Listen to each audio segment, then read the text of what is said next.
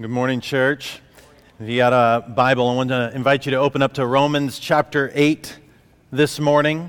We've got a full morning, including uh, some time in His Word, some time to worship Him as only He is due in response, uh, but also a baptism. And so I want to jump right into our text this morning Romans chapter 8. If you don't have your own Bible, there should be one on your chair or under your chair near you. Get this Romans 8, page 888. How about that? Actually, 887 for verse 1, but the majority of verse 8, page 888. Don't forget that. I won't. Here we go Romans chapter 8, verse 1. For those of you memorizing, uh, you can say along with me. There is therefore now no condemnation for those who are in Christ Jesus. For the law of the Spirit of life has set you free in Christ Jesus from the law of sin and death. For God has done what the law, weakened by the flesh, could not do. By sending his own Son in the likeness of sinful flesh, and for sin, he condemned sin in the flesh in order that the righteous requirement of the law might be fulfilled in us, who walk not according to the flesh, but according to the Spirit. For those who live according to the flesh set their minds on the things of the flesh. But those who live according to the Spirit set their minds on the things of the Spirit. For to set the mind on the flesh is death, but to set the mind on the Spirit is life and peace. For the mind that is set on the flesh is hostile to God, for it does not submit to God's law. Indeed, it cannot. Those who are in the flesh cannot please God. You, however, are not in the flesh, but in the Spirit, if in fact the Spirit of God dwells in you. Anyone who does not have the Spirit of Christ does not belong to him. But if Christ is in you, although the body is dead because of sin, the spirit is life because of righteousness. If the spirit of him who raised Jesus from the dead dwells in you, he who raised Christ Jesus from the dead will also give life to your mortal bodies through his spirit who dwells in you. Amen. Let's pray. Father, would you help in this moment?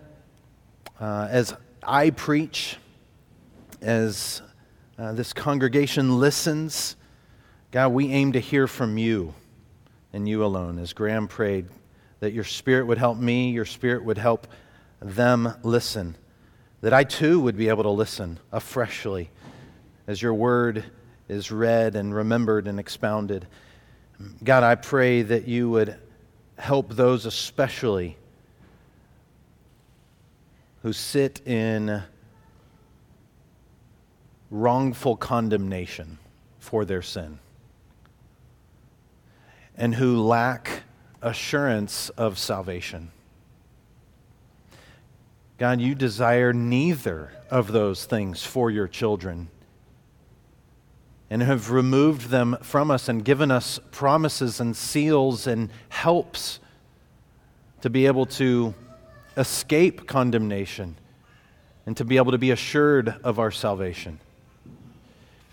And so, God, I pray that your Spirit would remove wrongful shame and condemnation of the devil and our own flesh and would remind us of the truth that we have in Christ. And yet, if there is some who are here this morning who have yet to repent of their sins and believe in Jesus Christ for their salvation alone, and so are not in Christ, that this morning they would experience what it means to be set free, unbound from sin and death, to experience what no condemnation feels like, and to gain that assurance that only comes through faith in Jesus Christ.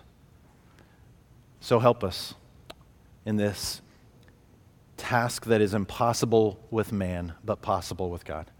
We pray in Jesus' name. Amen. Well, as I, I prayed, I, I wonder if you have found yourself uh, in a moment like Paul found himself back in Romans chapter 7. It's been a month uh, plus since we have been in the book of Romans. So, just a, a bit of reminder, just uh, a little catch up for those of you who weren't with us as we traveled through Romans 1 uh, through chapter 7. But in Romans chapter 5, Paul clearly lays out that we have ob- obtained access by faith into grace. Therefore, we ought not to continue in sin, Romans chapter 6, nor are we to blame the law for our sin, Romans chapter 7. Uh, but nevertheless, if, if we've experienced the grace of God for the forgiveness of our sins, um, we know how wretched we are. Paul understood this. He even expressed this at the end of chapter 7. He expressed what, what he was feeling in chapter 7, verse 24 Wretched man that I am. And he experienced that and expressed that because though he had been saved by grace through faith, though he had been unbound from the law of sin and death, he still fell into sin. He still fell short of the glory of God. He still did the things he didn't want to do. And when that happened, he, he expressed, Oh, wretched man that I am. And yet followed that up with the truth. You see, it's one thing to say, wretched man that I am, and to stay there and, and to feel wrongful condemnation. Though we've believed in Christ, we judge ourselves, we shame ourselves, we condemn ourselves. But Paul instantly goes to the, the next phrase in chapter 7 24 Wretched man that I am, who will deliver me from this body of death? Verse 25 Thanks be to God through Jesus Christ our Lord. Paul understood the frustration of still sinning, even though he'd been forgiven by Christ of his sin. And yet he didn't stay there.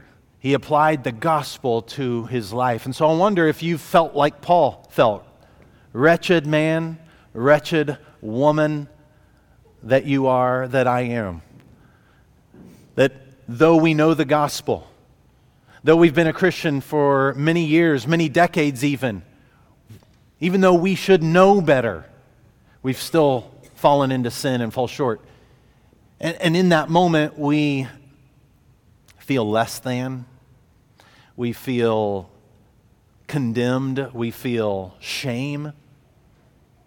Not to mention living in the world that we're living in with social media uh, helping to condemn you, helping to shame you for anything that you've done or not done, anything you've believed or not believed, anything you've said or not said. I mean, you, you name it, you can be condemned for it or shamed for it online, good, bad, or ugly. It doesn't matter. This world doesn't help us in these things. And so I wonder if you've felt that condemnation. Or wonder if you have felt that lack of assurance of your salvation, Christian. Having known the truth and yet continually falling into sin. Having repented of your sins and believed in Christ and yet still tripping up on those things and yet believing a law based gospel rather than a grace based gospel, thinking you've got to do it or else you're not going to get in. Forgetting the fact that Christ is the only way in, and He's already made the way in. But you're living in a lack of assurance and doubt of your salvation because you did that again, or you want to do it again. And see, I think there's so many Christians who are living in false realities of who they really are. They're not living in the reality of what it means to be in Christ, in the Spirit. They're living in condemnation, they're living without that assurance. And this passage, Paul is giving to us to make sure that we're living in the right reality the reality of what it means to be in the Spirit. In fact, up to this, or in all of Romans, um, Paul uses the word Spirit some 30 times, but in Romans chapter 8, he talks about the Spirit 20 times. 20 times in one chapter out of the 30 in the entire book of 16 chapters. I think it's safe to say that his focus here in Romans chapter 8 is the work of the Spirit in the life of the believer. And so, this is our aim. This is our reality for those who are in Christ.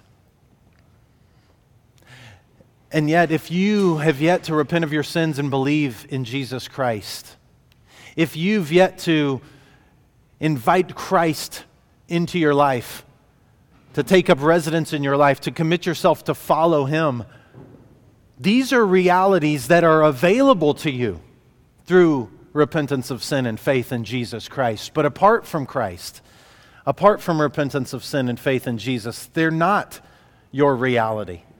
And you could spend a lifetime searching for them in other places and in other things, and you'll never find them.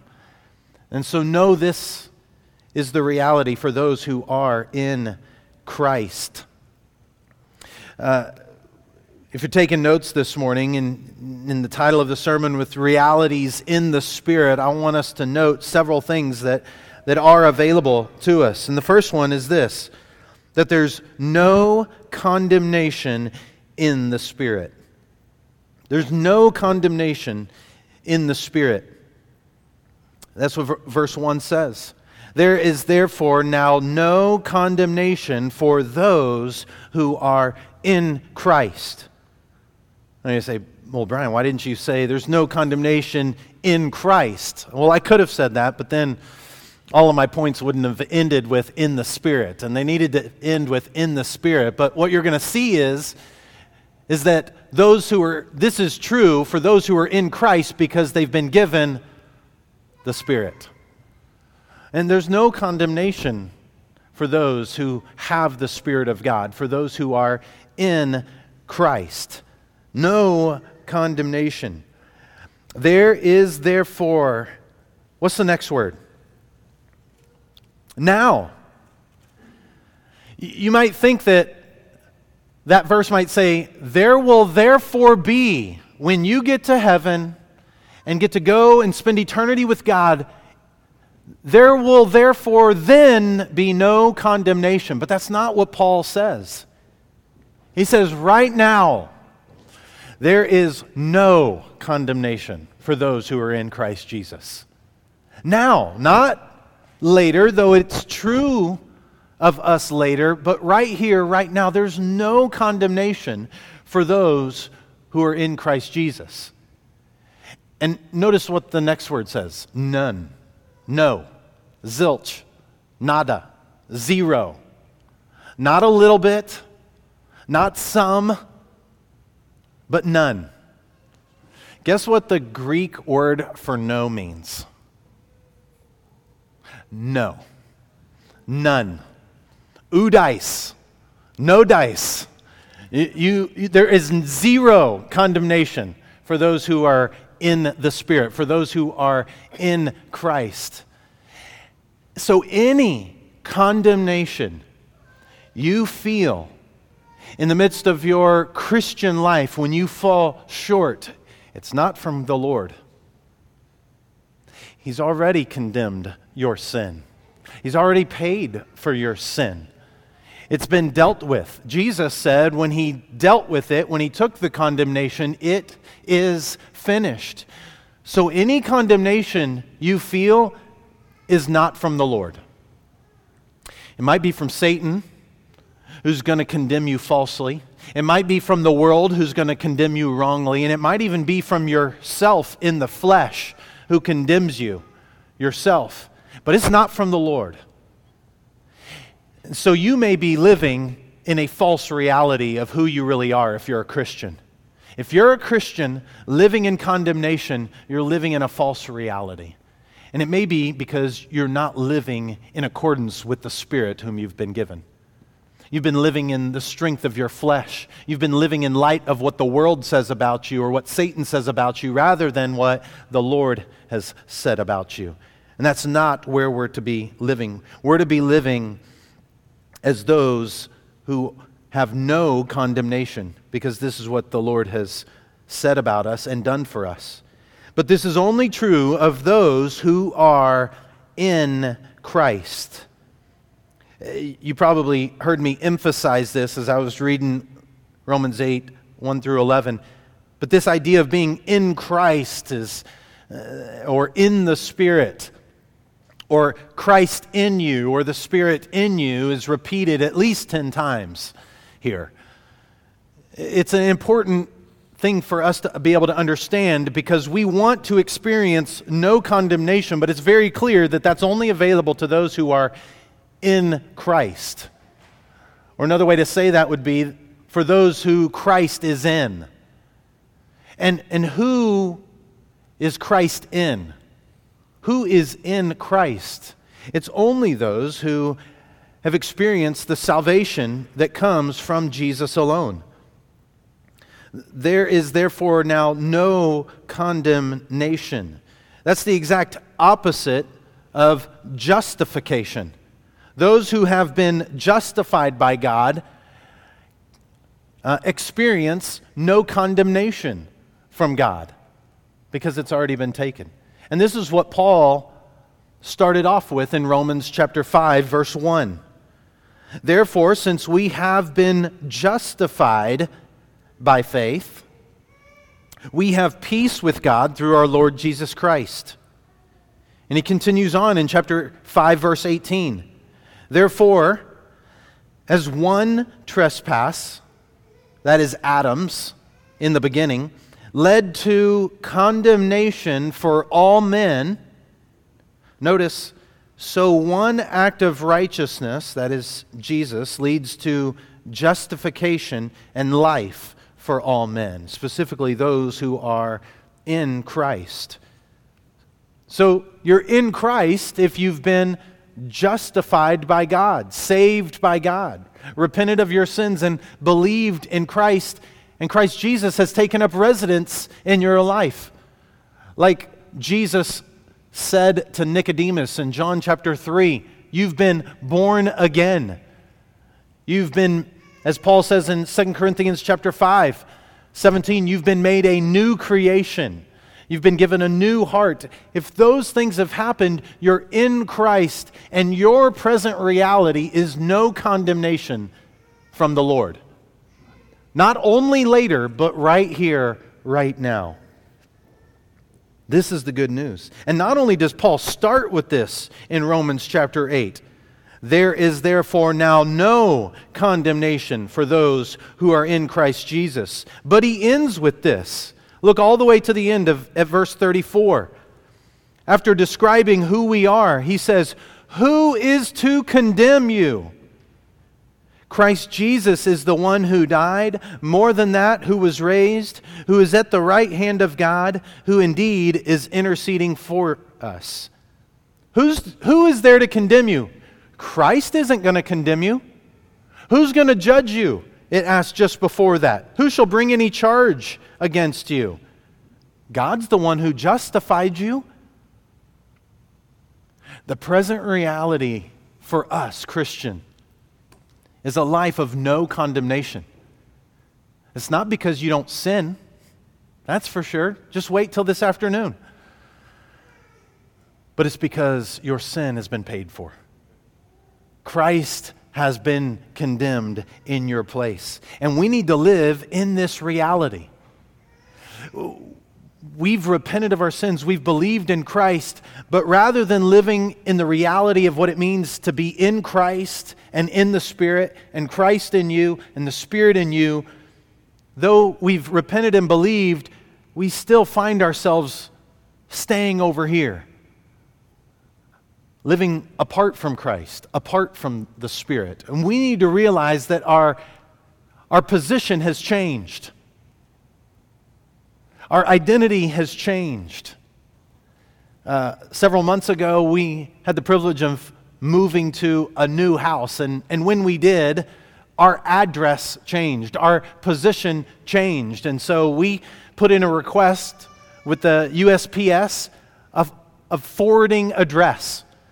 And so for all of those things, those places and people that we didn't tell our address changed, they sent it to the old address. But the USPS said their position has changed. They put a big old stamp on it across to remind that postman this doesn't go there anymore. They have moved, their address has changed. We're still getting those things in the mail. And that's the truth for us as Christians.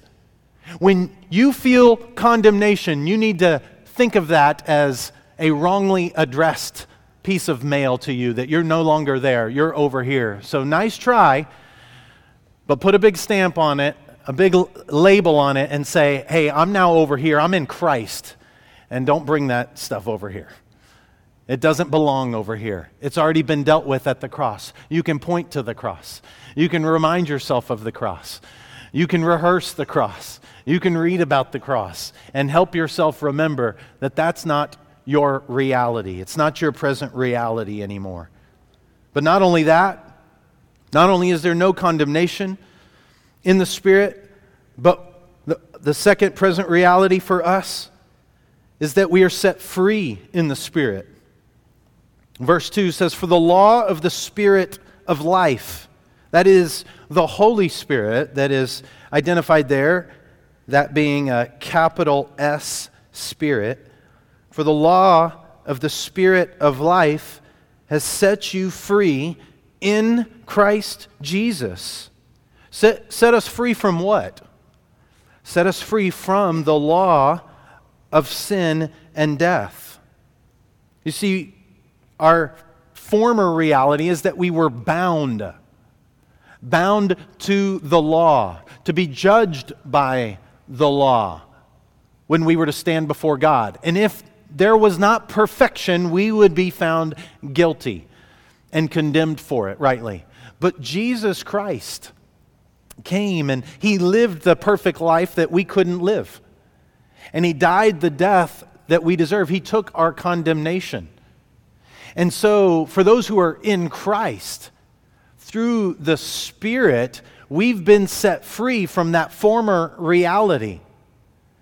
Chapter 7 of Romans talked about what it meant to be bound to the law as a slave would be to a master or as husband and wife are bound together until death.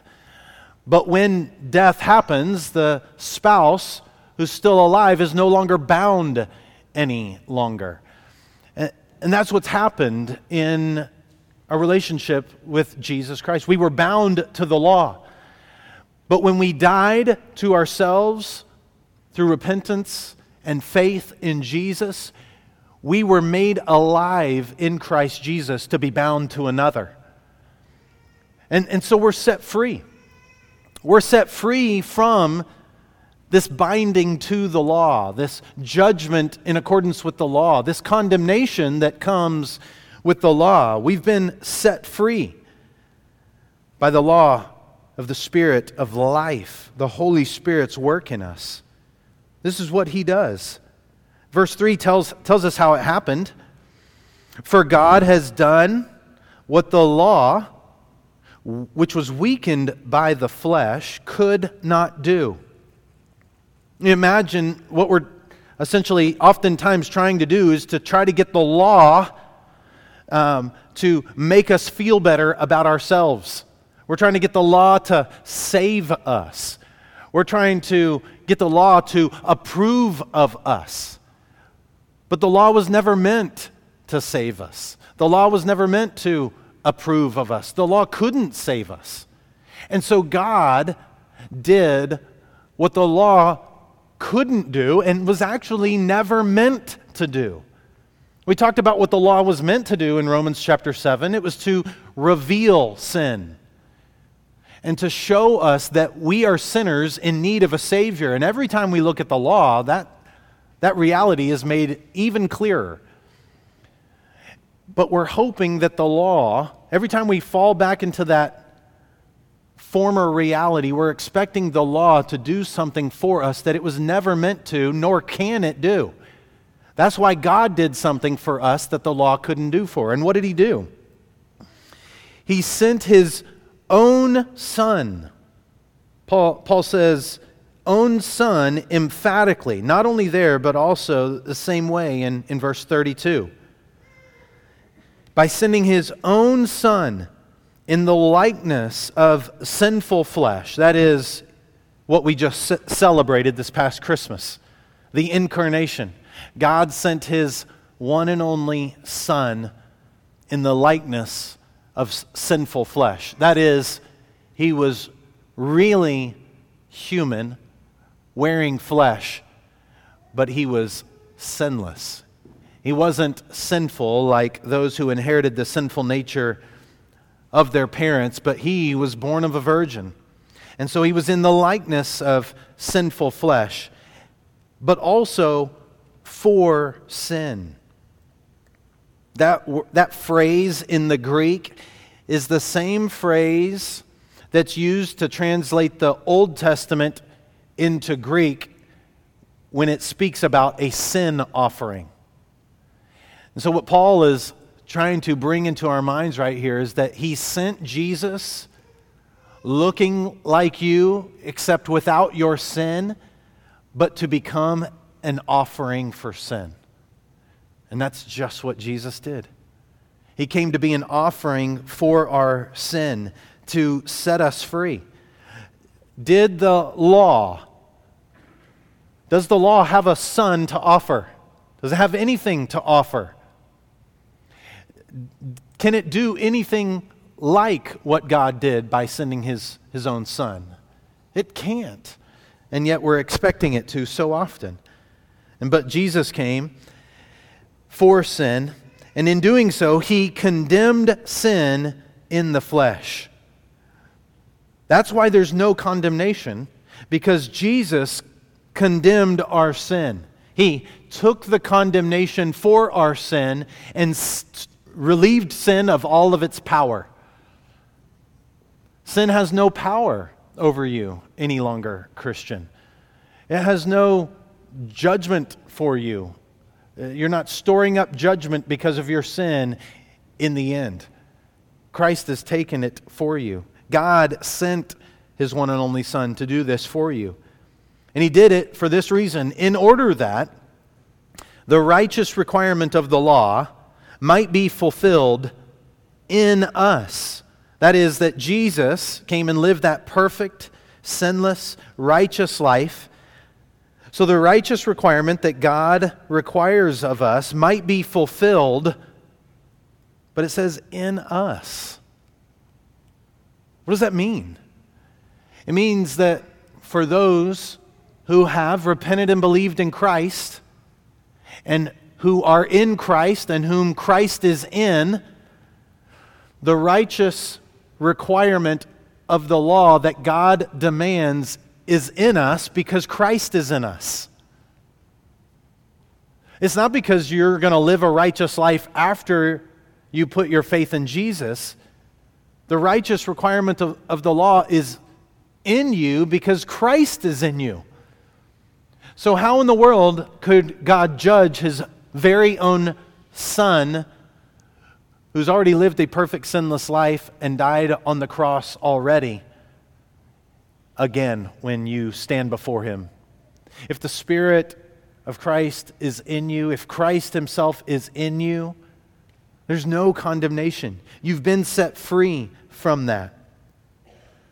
This is what God has done for us in sending Christ for us we, that is, in us, who walk not according to the flesh, but according to the Spirit. And there, Paul introduces our third idea, our third reality of what it means to be in Christ to be in the Spirit. And that third reality is life and peace in the Spirit. He contrasts in describing those who are in the Spirit or in Christ with those who are in the flesh at the end of verse 4. And then in 5 through 8, he um, explains this. He, he really contrasts these two positions.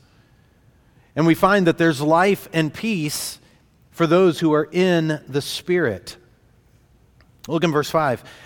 For those who live according to the flesh, they set their minds on the things of the flesh. But, contrasting that, those who live according to the Spirit set their minds on the things of the Spirit. And why wouldn't we? Why wouldn't we? If you live according to the flesh, it's because your mind has been set on the flesh. And if you're living in accordance with the Spirit, it's because you've set your mind on the things of the Spirit.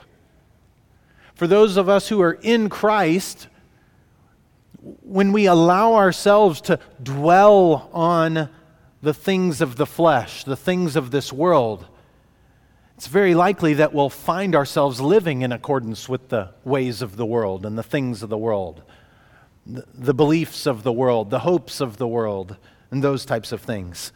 This is why the apostle John in 1 John chapter 2, 15 says, "Do not love the world or the things in the world. If anyone loves the world, the love of the Father is not in him." For all that is in the world, the desires of the flesh, the desires of the eyes, and pride in life, it is not from the Father, but is from the world and the world is passing away along with its desires. But whoever does the will of God abides forever. So Paul's contrasting here the flesh of what it means to live in accordance with the flesh by because we've set our mind on the flesh with those who are living in accordance with the spirit because they've set their minds on the things of the spirit. And to set the mind on, that, that phrase there is talking about to uh, direct one's mind toward, to, to seek after, to strive for. John Stott, in his commentary, describes it well this way.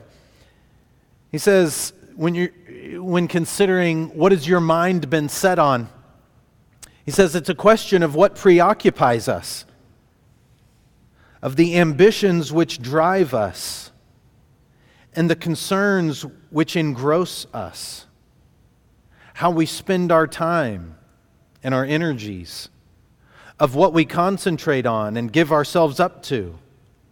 All this is determined by who we are, whether we are still in the flesh or are now by new birth in the Spirit.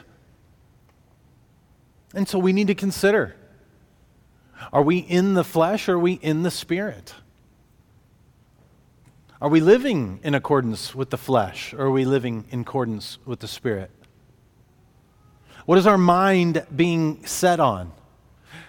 If you're a Christian, is, it, is your mind regularly still being set on the former way of life? Your former beliefs? The world's way? Or is your mind regularly being transformed to set your mind on the things of the Spirit, the things of the Lord, the things of His Word, the things of Christ and His church. Ask yourself, what is your mind being set on regularly? How is your time being spent? How are your energies being spent? What is your love? As John questioned. But he goes on beyond that. He explains it even more. For to set the mind on the flesh, here's the result of doing that. The result uh, of setting your mind on the flesh is death. To set the mind on the spirit is life and peace. For those who are in the Spirit, the result, the present reality is life and peace. That's why Paul said earlier in Romans chapter 5 that we've been justified with God and we get to experience peace with God. Not just peace later, but peace here and now. We have peace with God through our Lord Jesus Christ. But the reality of living in accordance with the Spirit is death. And both of these are not only future realities, but present realities. If you've set your minds on the things of the flesh and you're living in accordance with the flesh, the ultimate result or the present result of that is death, spiritual death. We've all experienced that. But the eternal result of that is eternal death, separated from God forever. But through repentance of sin and faith in Jesus Christ, when Christ takes up residence in your heart, you no longer set your minds on the things of the flesh, but we've been set free to set our mind on the things of Christ. And not only have we been set free to do so, we've been empowered in the Spirit to do so, increasingly more and more and more. And so, more and more and more, we live in accordance with the Spirit. And in the not only later, but here and now as well, we get to experience life, spiritual life, and spiritual peace with God, and eternal life and eternal peace with God. They're present and future realities that we have available to us. And he goes on in verse 7 For the mind that is set on the flesh is hostile to God. Why? For it does not submit to God's law. Indeed, it cannot. Now, this is a, a, reality that none of us wants to admit about ourselves that we were hostile to God,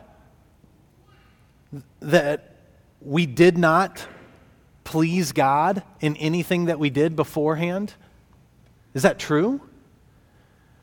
Well, the Bible makes it abundantly clear that this is true of all humanity apart from Christ. That, that we were seen as enemies of God. And yet, when God sent his one and only Son, we went from through faith in Him, we went from being enemies of God to friends of God. We went from being strangers of God to being children of God, welcomed into the family of God.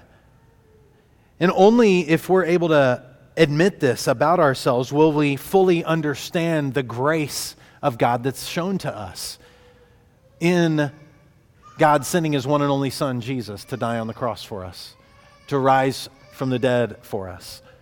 If we don't see ourselves as hostile to God, and, and we see ourselves as pretty good, doing the Lord a favor here and, here and now, then all we need is a little pick me up. All we need is a little boost to get us into heaven, a, a little turn of the head from the Lord.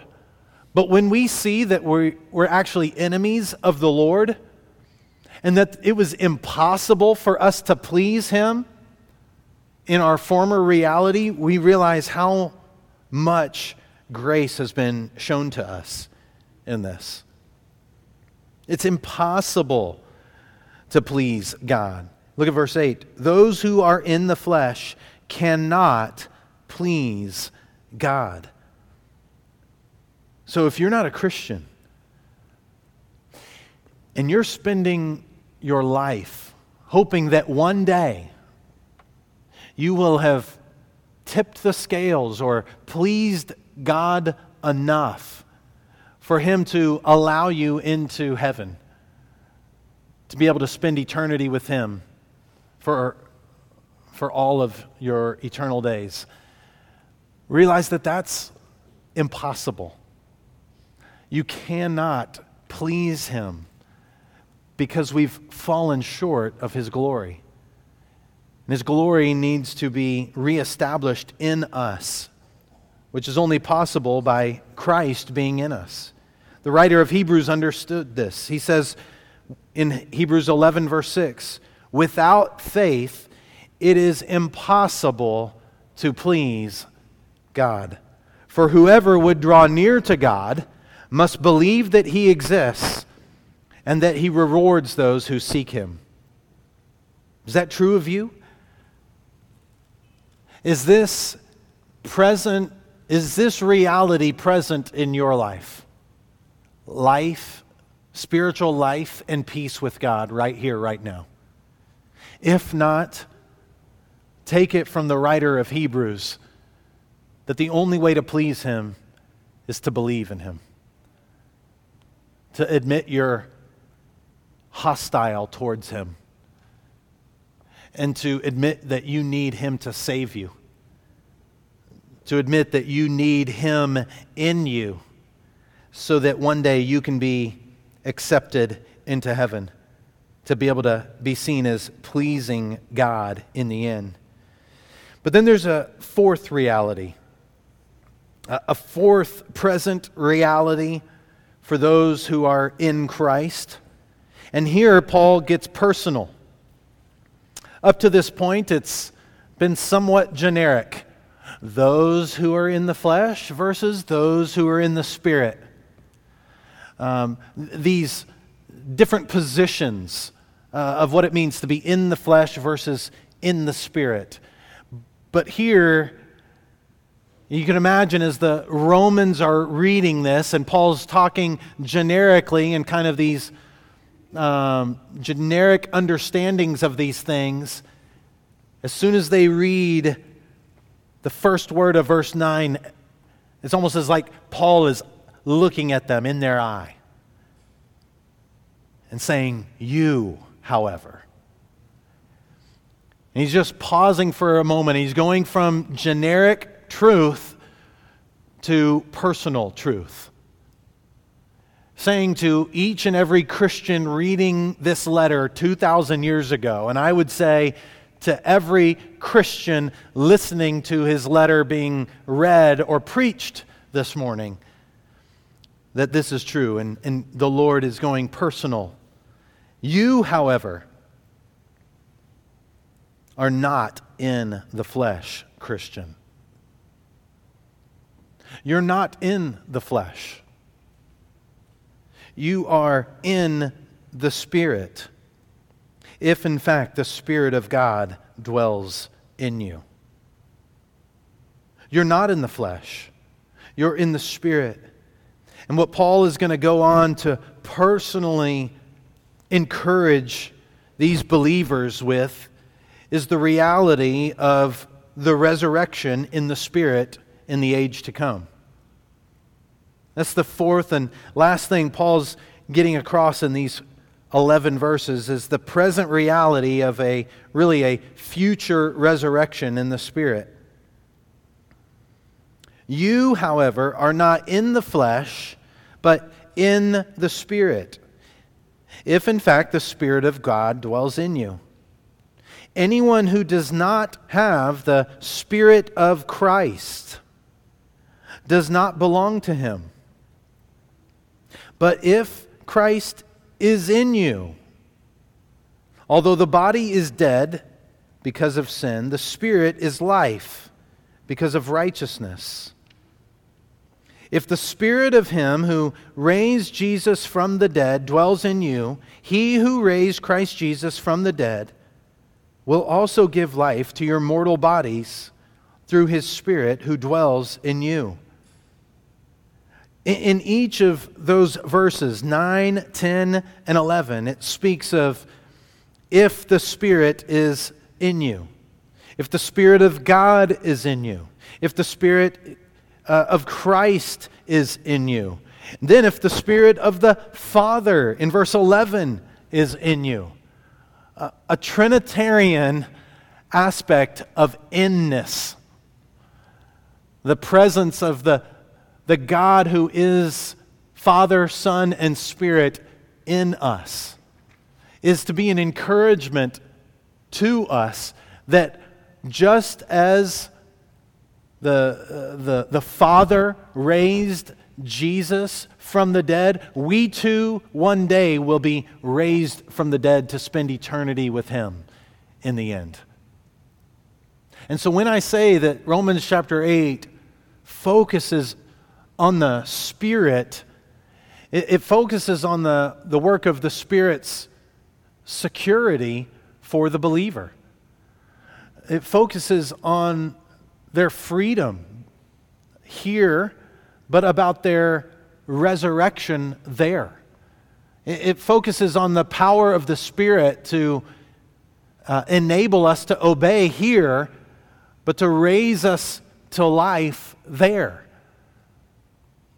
So if you have doubts about your eternal security, if you have doubts of, about whether or not you are going to spend eternity with God forever in the end, this ought to be encouragement to you.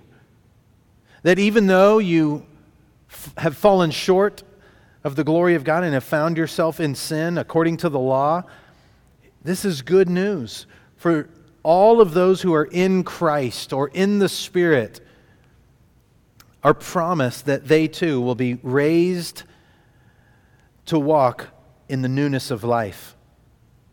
That in verse 10, if Christ is in you, although the body is dead, and all our bodies will die because of sin, he goes on to say that the Spirit is life because of righteousness, because of Christ's righteousness, because of the Spirit being in us.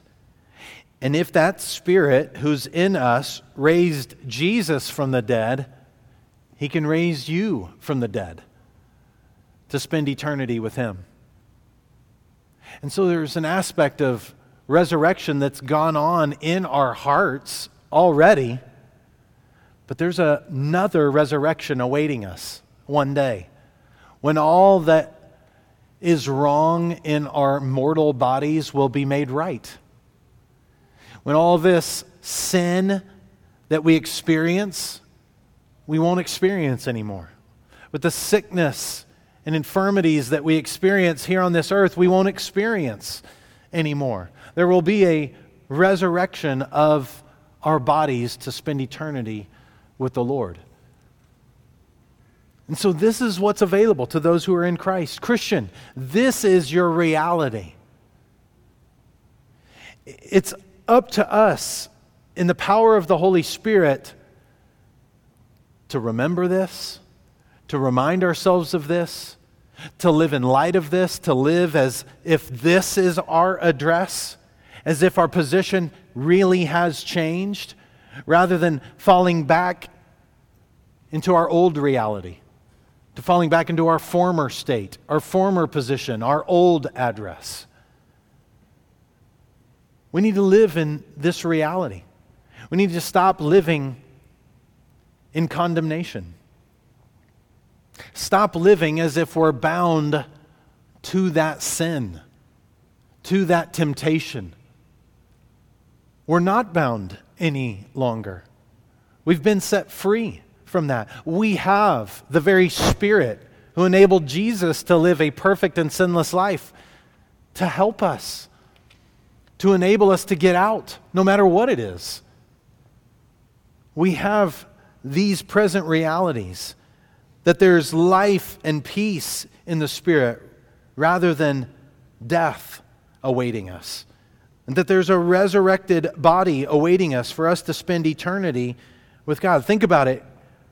The Son of God had no flesh until he was sent by God in the flesh to take our sin and to condemn sin for us in our place as a sin offering. He lived a perfect sinless life. He physically, in the flesh, died in our place, which is why he's able to be called a sympathetic high priest, one who in every way was tempted and tried, yet perfect suffered in every way that we could ever imagine suffering, and then more so, and yet was sinless and victorious. And he died on the cross, was buried in the tomb, and then rose victoriously in the flesh so that people could see him and hear him touch him, even. They watched him eat fish. Jesus proving to them that he wasn't a ghost as they thought he was. He was real and in the flesh and ascended in the flesh. He who was spirit beforehand and did not have flesh in eternity past with God the Father and God the Spirit took on flesh and now for eternity will have flesh with his resurrected body in the end. We too will get to experience that same reality and be like Christ in heaven forever. To be able to share a meal of maybe some fish with him one day. And to be able to look at his flesh with nail scarred hands and remember what he did for us. Let's live in light of that future reality in the present because it's available to us. Because that Christ through his Spirit is residing in us. And there's no condemnation. We're not bound any longer, we're set free to experience life and peace and one day a resurrection forever. If you've yet to experience that, I can't encourage you enough this morning to make that reality your present reality. Simply admit that you too like Paul, like me, like everyone here, has been hostile to God. And yet, through admitting, through repenting, and through believing in Jesus Christ, who alone was not hostile to God, and yet died for our sins and rose from the dead, believing in Him, you too can be made a new creation and to have His Spirit living and residing in you so that these realities can be your present reality as well. Would you pray with me? Father, I ask that you would help us this morning as we apply these truths to our lives. That as we go out this week and are tempted to sin and eventually will fall short in sin. That we would not stay there. That we would not live in false condemnation of the devil or ourselves or the world, but would remember that if Christ is in us, we've been set free, that there is no condemnation, that we can experience life and peace right here, right now, and forevermore, because we will one day be resurrected with you. God, I pray for the Christian who's doubting, lacking assurance, struggling in their relationship with you, falling back into sin, doing the things that they don't want to do, like Paul was.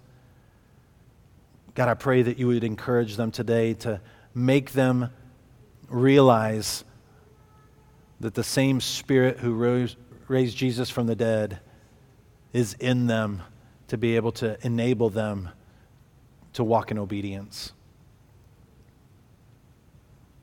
God, I pray for that person who knows in the depths of their heart that these things have not been true of them before today, and yet want them to be true of them.